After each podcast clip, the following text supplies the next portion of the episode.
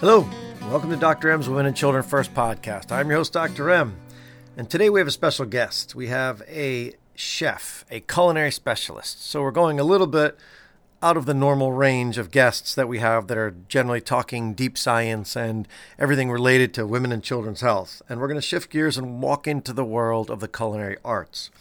And we're going to do that with my good friend, the corporate executive chef at Forever Oceans and the former director of culinary nutrition at Dole Food Companies, as well as the former dean of culinary arts education at Johnson & Wales University.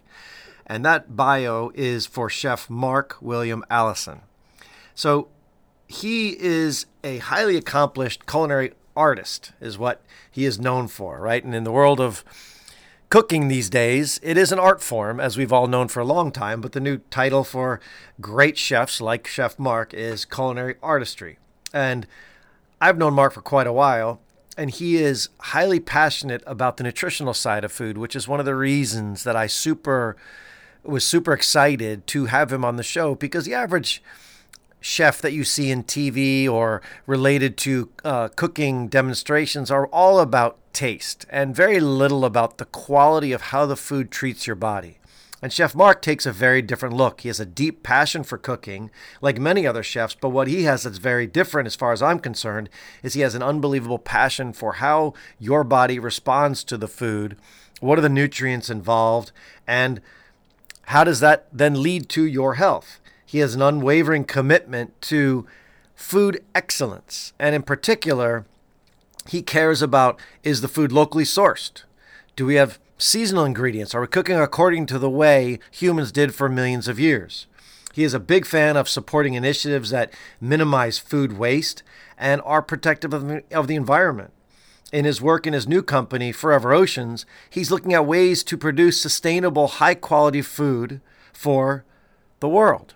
Right. And this is what part of this company, and he's the executive chef for this company. So he's looking at what they're doing, particularly in this captivating industry that is providing great food for humans in the form of a fish. And how do we make sure we're doing this in a sustainable and healthy way? He, to me, is emblematic of what we as a society would like to see more often. Real food, whole food, high quality food produced in a way that is palatable, that we all love and are willing to eat, and then leads us down a road to health. He also happens to be an author. He's written 2 books, one of them called Three Boys and a Chef, and then he's got another one called Let's Get Smart About Diabetes. These are 2 things that we get into in this conversation because, for me, understanding what it takes to be a chef for somebody who has diabetes is an incredibly practical way about understanding how we all should eat. So let's get busy talking all things food with Mark Allison. Well, Mark Allison, it's a pleasure to see you. It's been a little bit since the last time I laid eyes on you. You look fabulous. Welcome to the show. Thank you, Chris. Yeah, I think it's got to be at least 4 years since the last time we had coffee and had a chat. So it's good seeing you. You look very well. And I'm happy to be here. Thank you for the invite. Oh, my pleasure. It's been a bit, but it's always a pleasure to see you. It feels like yesterday that we talked, and, time does travel, but you and I, we hit it off great, and I love speaking to you. So let's dive into the world that you see on a day-to-day basis in the chef / nutrition / business / all the other slashes that you have to your acumen of ability. You entered this world as a young boy, and over the years, you decided to become who you are today. What drove you to be who you are? And I want you to really hone in for the guests to understand why you looked at chef work or the aspects of nutrition from the palatability side through a different lens as well. Okay. A bit of a long story, Chris, but I left school in 1980, so it's a long time ago now. And like my boy said, I've got 3 boys, and my boys keep saying, well, it was easy for you, Dad. You knew what you wanted to do. And I say, it wasn't exactly easy. I just knew what I didn't want to do. And when I left school, I had 4 choices. I could either go and work in the shipyard and build ships. I could either go down a coal mine and dig for coal, or what was the other one? Work in a factory, and just put parts together, you know. So I was in a very fortunate position that my mother was a great cook, and my father, who worked in a factory, said, never work in a factory, son. Do whatever you can, but don't work in a factory. He was a very keen gardener. So this is going back to the 70s and the 80s, where food was limited, especially in the UK. So I would help him do the gardening, and then I would also help my mother on a weekend cook the food. And that's when I found a love for food. And I thought, at the age of 16, when I left school, then let's give this food trip a go and see if I can become a chef. And that's exactly what I did. And like I just said before we started recording the show, for the last 44 years, I've never worked a day in my life because I love what I do. And I was trained classically in French cuisine. So there was a lot of salt, a lot of sugar, a lot of butter. And that's the sort of food I loved. But I was on a teacher exchange program in 1998 in Alaska for 1 year. And my youngest son at the time, Matthew, he became a type 1 diabetic. And I knew we had to change his eating habits if we wanted him to be strong and healthy. And that's when I started looking into the power of food, or food as medicine. And I cut back greatly on the likes of cream and sugar and fat, and started looking at whole foods and what I like to call one ingredient foods. And that's basically the repertoire I work from now. Is an apple is an apple. There's no additives, preservatives, colorants in it. Grass-fed beef is basically just beef. Free-range chicken without antibiotics. So I look at a whole host of one ingredient foods, and with being a chef, I put them ingredients together and hopefully make healthy meals. And then back in 2008, my wife was diagnosed with stage 4 cancer. So there was no treatment for her cancer. She had a rare blood disease, which happened to deposit in her liver. So she had 16 tumors when it was actually diagnosed. And they gave her basically 3 years to live. And again, we looked into the power of food, and I basically put her more on a plant-based diet. She still ate meats and proteins, but mainly 80% of her diet was plant-based. And she survived 8 years before she passed away in 2015. So my whole focus has really been about what you eat can help you improve your lifestyle and make you healthier. I'm not saying it's going to extend your lifespan, because I think when your time is up, your time is up. But I do think that if you eat right and you exercise and you get outside and have some sunlight, then you're going to be far healthier than if you're just eating the standard American diet as it stands today. So that's basically why I do what I do now. Yeah, and I think you hit on one word there, clearly, lifespan. And the other one we talk about is health span. And yeah. So when you think about lifespan, that's just the time frame you're on this planet, from the day you're born until the day you die. But there's a way you can live that life that is either healthy or unhealthy, and that's what the term is, health span. And clearly in the United States, we've lived longer than we have for many, many years, but we're not living healthy at all. Actually, we're going the opposite direction. Most people are living unhealthy for a vast majority of that time frame. So like us in functional integrative medicine, where we see allopathic medicine from a different lens, i.e. through the lens you're seeing it, where food is medicine, herbs are medicine. There's many modalities on top of drugs. So we're not saying drugs don't have value. Exactly.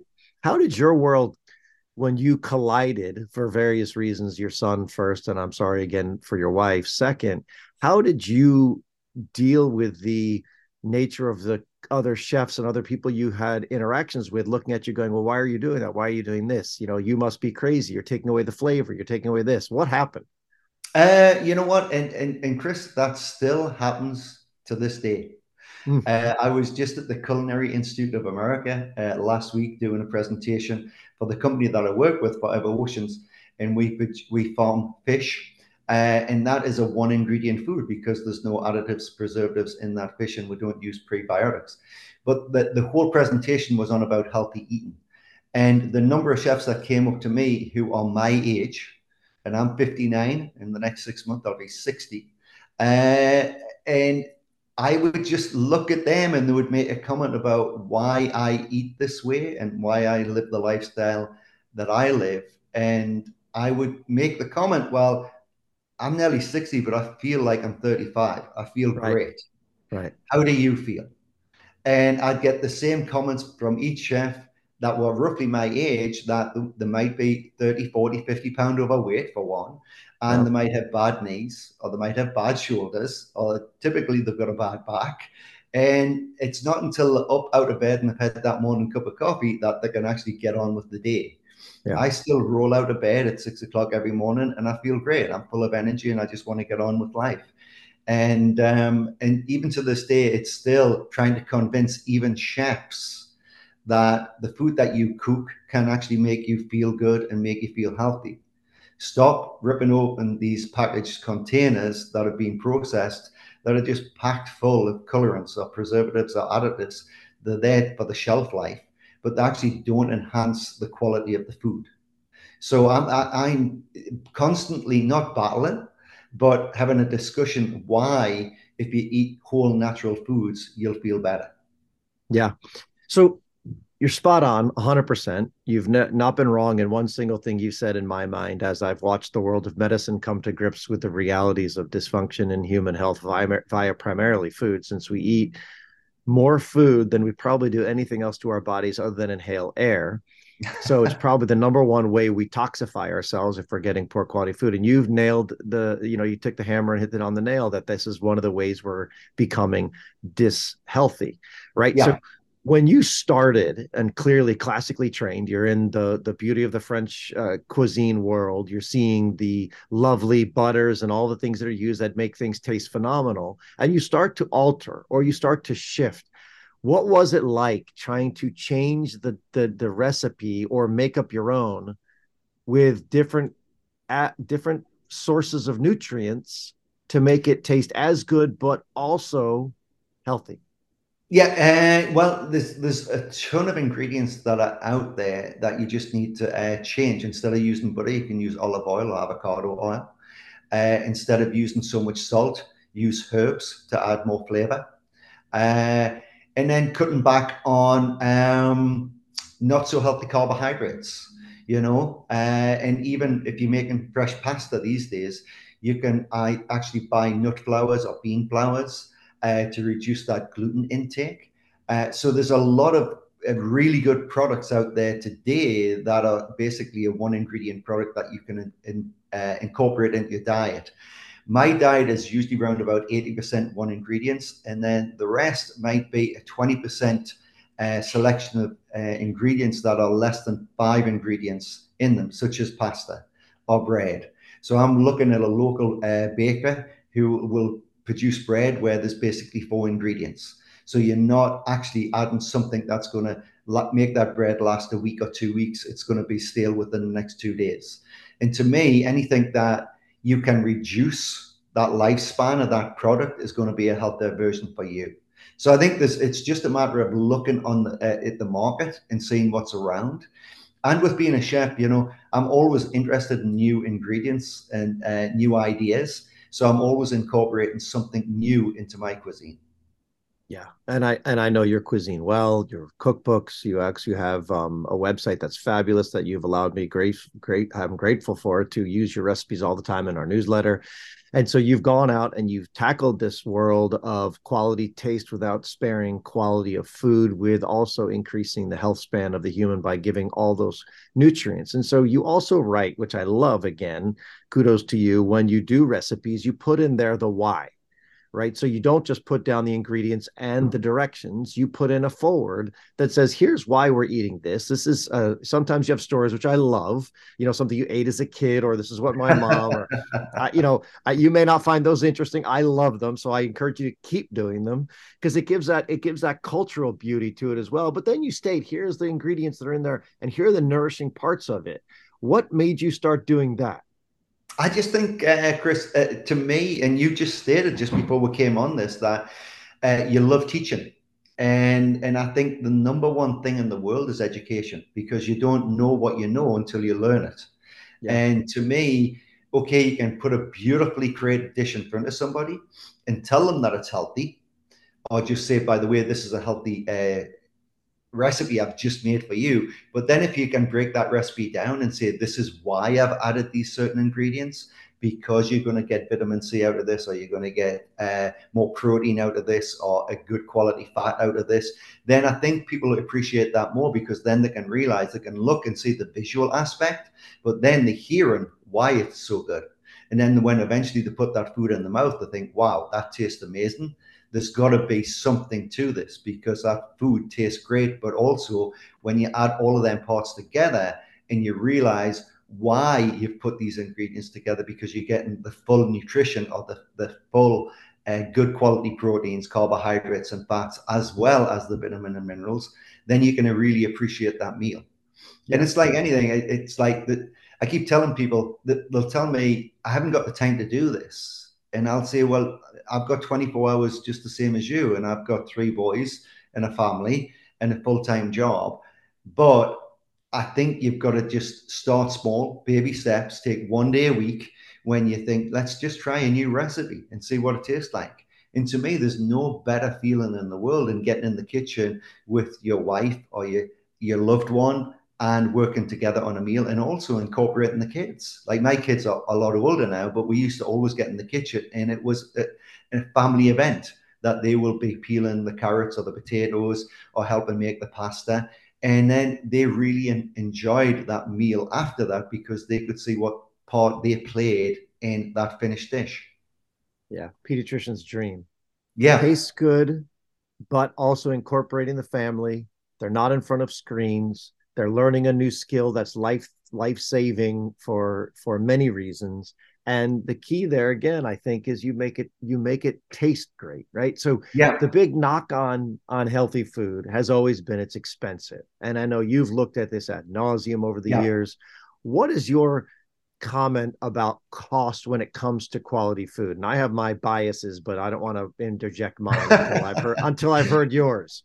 I know I normally get this quite often when I do a healthy eating presentation, and I usually counter that by saying the only time I find healthy ingredients expensive is when you buy them and then you put them in the refrigerator, and then 7 to 10 days later you open that refrigerator and realize they're still there, and you throw them in the trash can.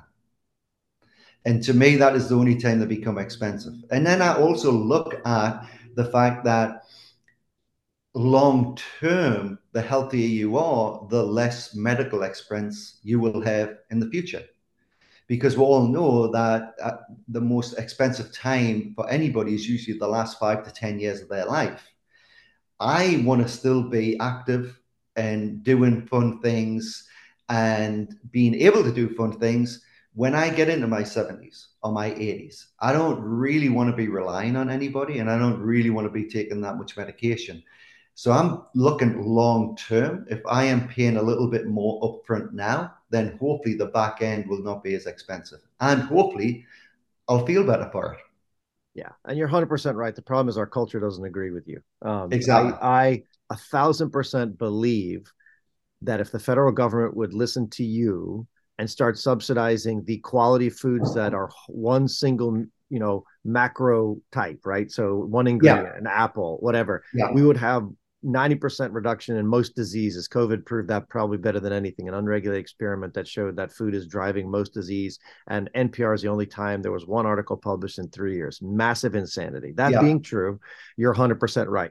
So let's say, for sake of argument, that people are not willing to put their full budget into a preparatory event for last 6 months of their life. Don't care. They're going to drink, do whatever. But you say, hey, you know what? I still can help you eat healthy for a lower budget. Is it the proteins that are the most expensive part that drive the problem? Is it the fact that people are using the wrong ingredients? What is it that really drives up the price of the food? Because I know inflation's driven stuff up too, but there's something else going on with that. I'll tell you what, we were just discussing this. My weekly food bill would about a year ago or 18 months ago was around about $120 a week, and now it's well over $200, and I'm buying basically exactly the same food items. So there's right. definitely a supply chain issue. But what I'd also add, Chris, is the fact that what I really think is missing in society today is the fact that nobody knows how to cook. Mm-hmm. You know, they're not learning from the parents and they're not learning at school. And to me, like we said before, and you said just before we came on, it is a life skill. We need to know how to cook. And I think if you do know how to cook, then you know what ingredients to choose that are healthy for you. You know, you walk into a store and the first aisle you come to is the fresh produce. And there's literally hundreds of different fruits and vegetables there. And I can guarantee you that most people will buy the same fruit and veg every time they go in that store, even right. though there's hundreds of varieties to choose from. Right. And I think it's just through the lack of knowledge of how to prepare and cook those ingredients that people don't even try them. And then sometimes the same sort of ingredients are the most expensive ones, like red peppers. They're normally around about $4 to $5 a pound these days, where you might find a different alternative, which is a lot cheaper, and it's cheaper because nobody buys it. Mm-hmm. So you're talking about, you know, exactly expanding the brain capacity to be able to choose what's on sale, yeah, and then make meals around the cheaper variants. And again, I think meat's one of the things we can cut yeah. way back on to save some money. But what about the difference between like maybe even dried beans versus canned beans, or exactly. frozen versus not frozen? You know, and sometimes frozen, and in fact, I would say that frozen vegetables are more healthier than fresh vegetables because they're yeah. usually picked and flash frozen at the site, right. you know, and you'll probably find frozen vegetables to be cheaper than actually fresh vegetables. But I'll tell you one thing, I shop every Saturday morning I shop, and every time I go through the register, I have saved probably between anything from $50 to $80.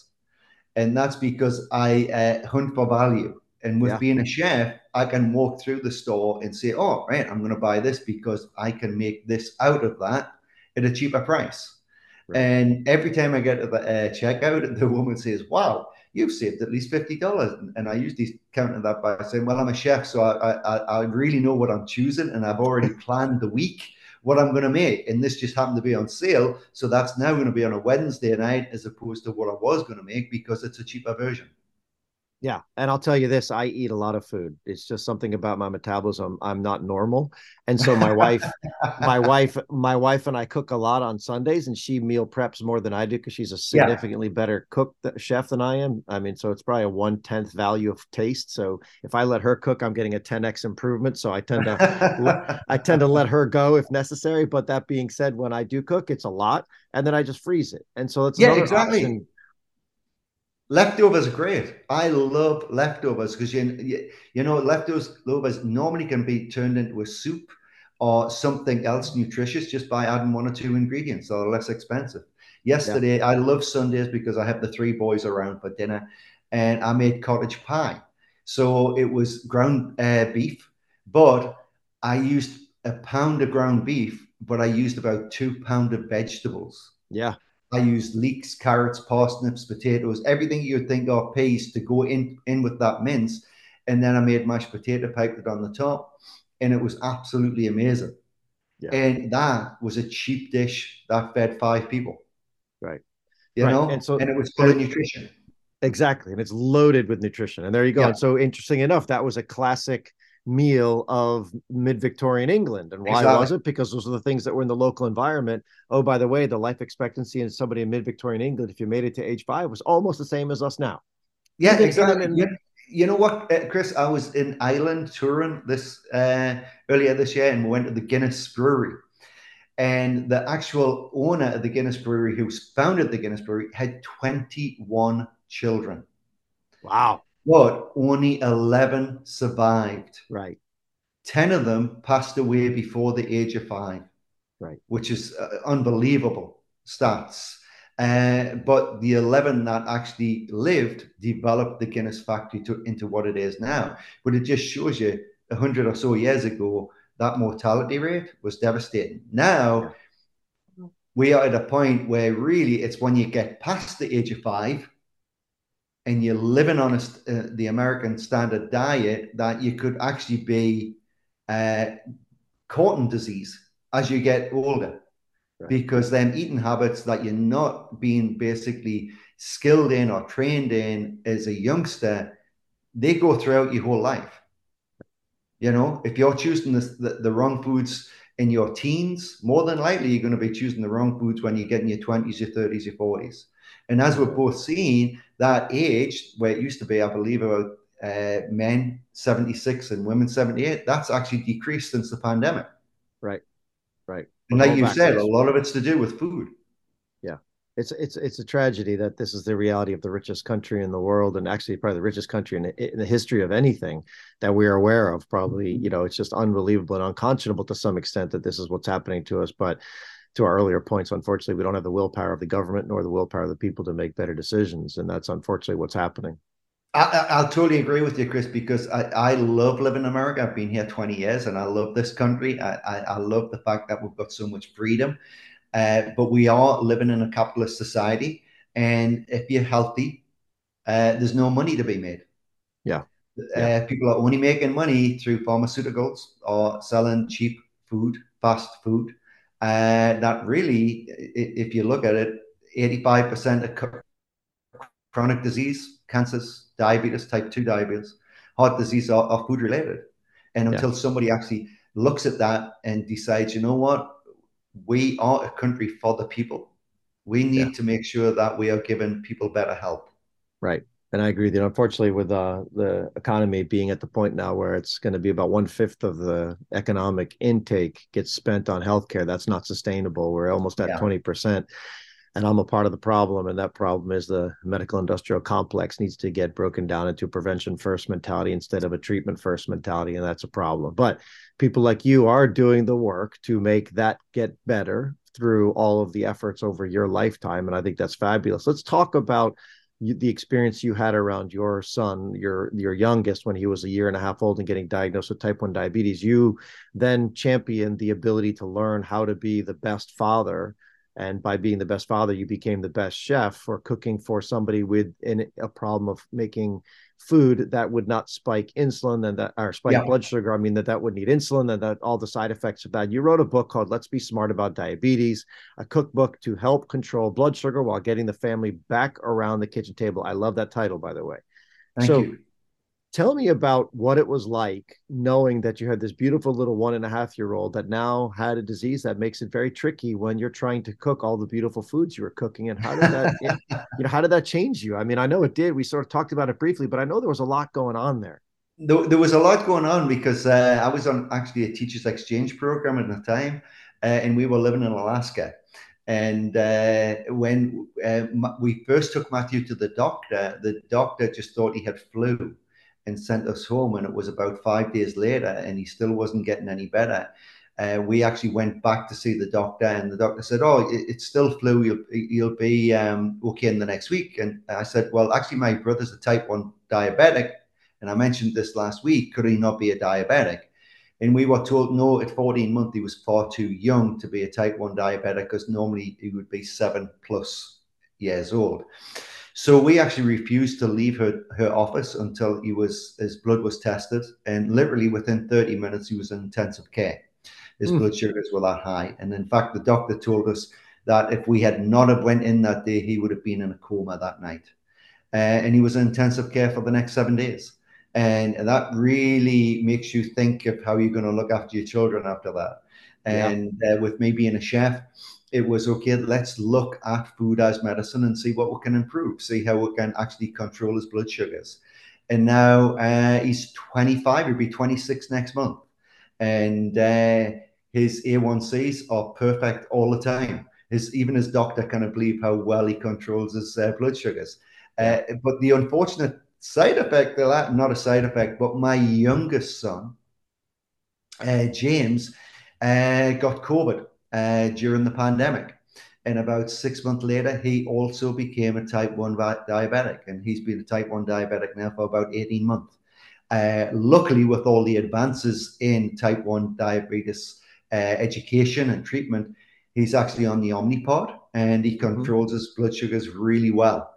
But getting back to the food aspect, it was, okay, let's cut out the processed foods that are full of sugar and salt.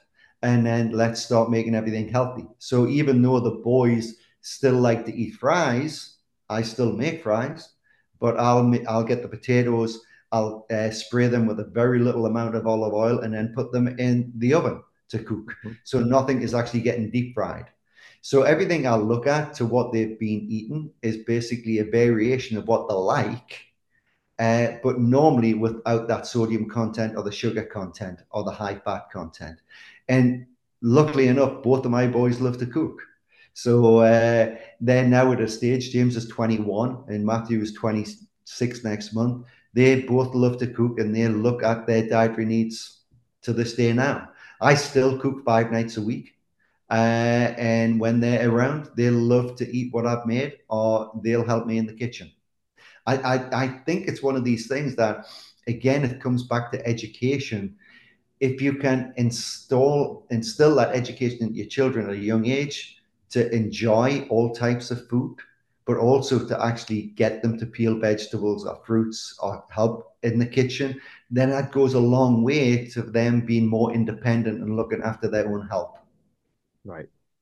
And again, it comes down to the fundamentals that you had to learn as you're measuring the children's blood sugar. You're watching the responses as ends of ones in each child, but it was always the common theme, right? So it's the refined carbohydrates and the simple sugars that get in the system and drive up the blood sugar, which leads to the insulin responses that are needed, and they don't have the pancreas making it. So you have to then give it to them. And then you're constantly chasing your tail. So it's a beautiful thing that you're able to figure that out. And again, the cookbook goes through this. So for all those folks listening right now, if you have family members with diabetes, it's a must. But interesting enough, if you don't, it's still a must, because this is the way all of us control our blood sugar. Just because your pancreas doesn't work doesn't mean your pancreas isn't. Let me take that back. Just because your pancreas works fine doesn't mean it's not being overworked because you're consuming the wrong food. So yeah, your books are important for everyone to understand. And again, I can't say it enough, right? So if you want to live healthy until the day you die, so lifespan, again, is likely moderately changed by things we do, but the health span is massively changed by the things we do. This is where you need to start looking in your world of help. Is go to the cookbooks, go to learn how to get to the kitchen yourself, to eat, to change, to be, and then live healthier. And I'm with you. I'm 53 and I feel amazing. And I stopped eating gluten when I was 40. I stopped eating dairy mostly many years ago. I've avoided processed foods for a long time. And it seems like I'm getting, at least from a feeling perspective, I feel as good or better most days than I did when I was in my 30s, which is fascinating. Excellent. Considering I was even in the business. But Nicole, my wife, being the nutritionist, sort of beat me into submission. So I'm in a good place now. And sometimes, Chris, that's what we need. We need to be beaten into submission to know what's good for us. You know, amen, and then if we actually try it, we realize, you know what, actually, there's some truth in that. Amen. And, you know, I didn't learn it in medical school. I didn't learn it in residency. So I had to learn it somewhere. All right. Last couple of quick questions. I love all this stuff. What was your favorite meal growing up?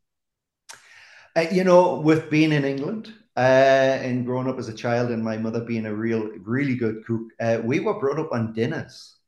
So Sunday used to be the best day of the week because we'd either have a roast piece of beef or a roast leg of lamb or roast chicken. And then there was always something like apple pie or blackberry pie. And the apples came straight from the garden, so did the blackberries. And my mother would make the pastry. So that was always the fun day.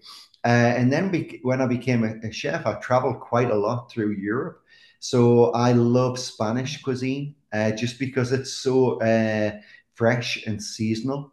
And now I love Thai cuisine, again, because it's fresh ingredients and you're using a lot of spices and herbs.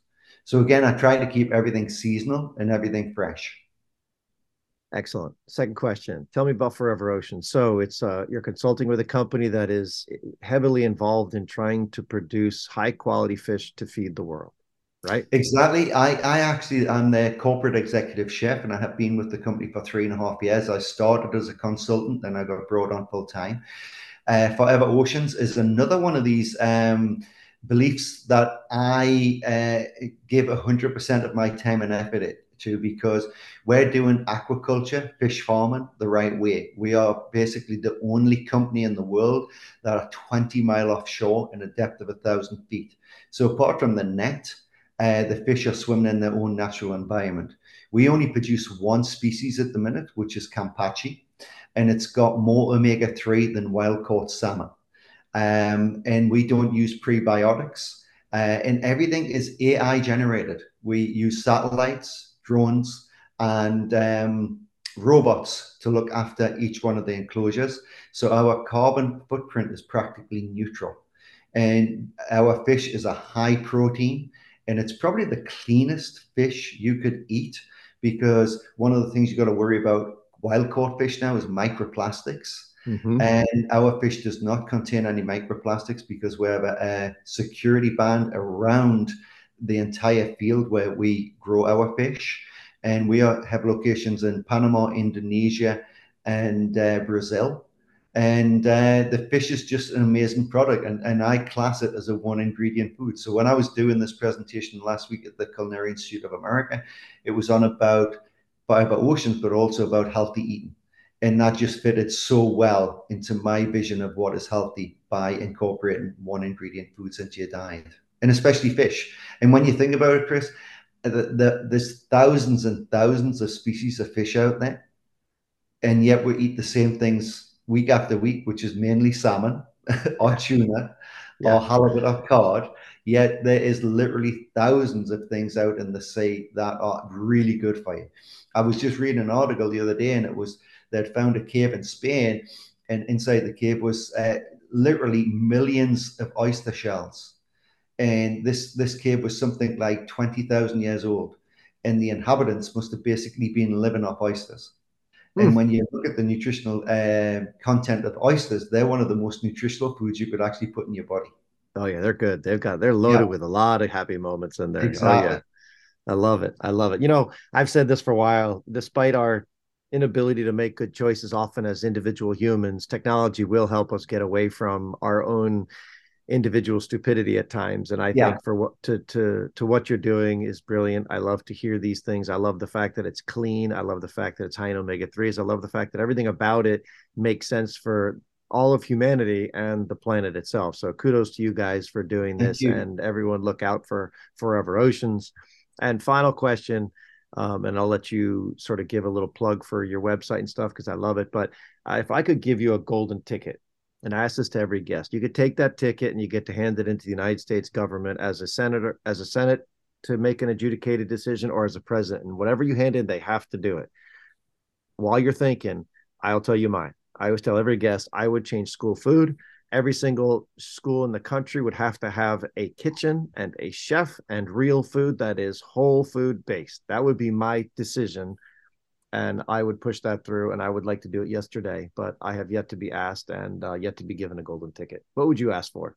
I would say exactly the same thing, with the added bonus that every child from kindergarten all the way through to graduating at college learned how to cook.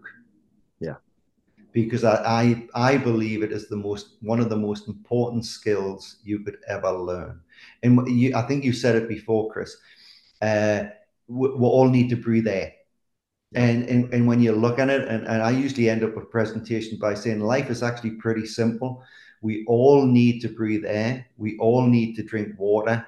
We all need to eat food, and it should be good quality food. And we all need to exercise. And if you put them four things in place, life is pretty simple. We have a tendency to overcomplicate things.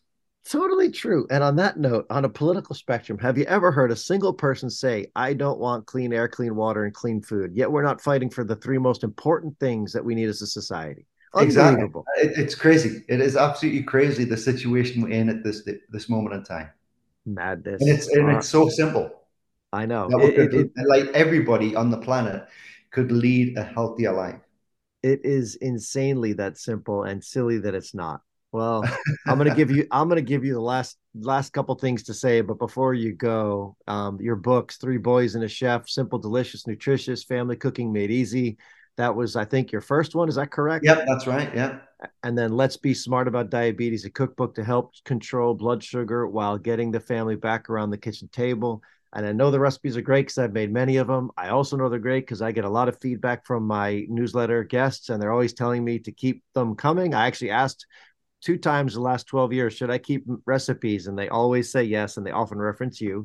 So I will throw a plug out for that. And I think your website is chefmarkallison.com. That's correct. Yeah. And there's literally about 400 healthy eating recipes on that website that anybody can, and it's all free. You know, obviously you'd have to pay for the books, but on the website, it's all free. Yeah. Well, on Amazon, they're not expensive, and they're worth every penny as far as I'm concerned. Mm-hmm. Is there anywhere else you want people to follow you? Any other social media stuff? Follow me on LinkedIn, or they can follow me on Instagram, and it's basically Chef Mark Allison. And I post something every day, and it's usually to do something with healthy cooking or tips. Yeah. And I, you know, that to me would be where I'd go then. Instagram, I don't do social media personally, so that's the reason I didn't know. But if I did do Instagram, that would be what I'd want to see, because I'd love to see how to do. I'm lucky I have a Chef Mark Allison in my house, my wife. Not comparing her to you, just saying I have my own version of what I would do if I was going to do it. So I am blessed in that way.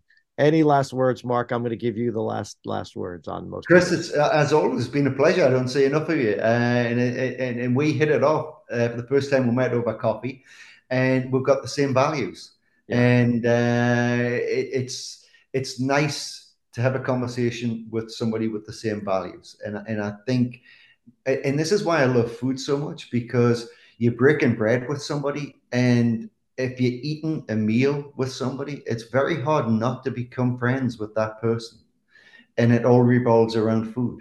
And if you eat the right kind of food, then that friendship can last a lot longer, and you can both be a lot healthier. Mic drop. That's perfect. Love it. Mark, it's been an absolute pleasure today. I'm grateful that you're doing what you've been doing for 40 plus years and that you're sharing it with the world. I'm just grateful for you, man. I appreciate it. Thank you, Chris. Been a pleasure. Right. Good to see you. Have a great day. Yep, you too. Bye-bye. Bye.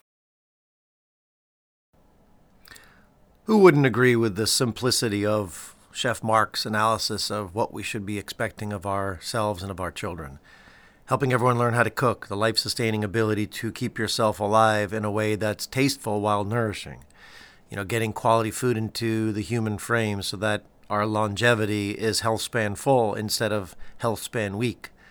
And ultimately, doing it in a way that's fun, family-oriented, and for the best of all of us. I hope you enjoyed that conversation. There's not a whole lot else I need to say.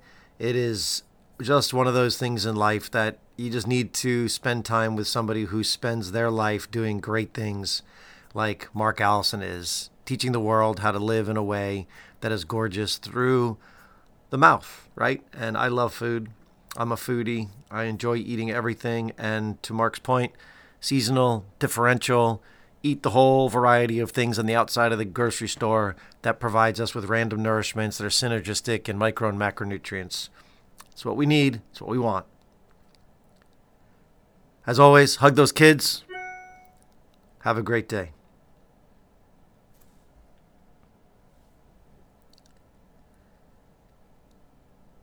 The information provided in this podcast is for educational and informational purposes only. It is not a substitute for advice and/or treatment provided by your physician or other healthcare professionals, not to be used to diagnose or treat a health issue. This podcast does not constitute development of a provider or patient relationship. Have a great day.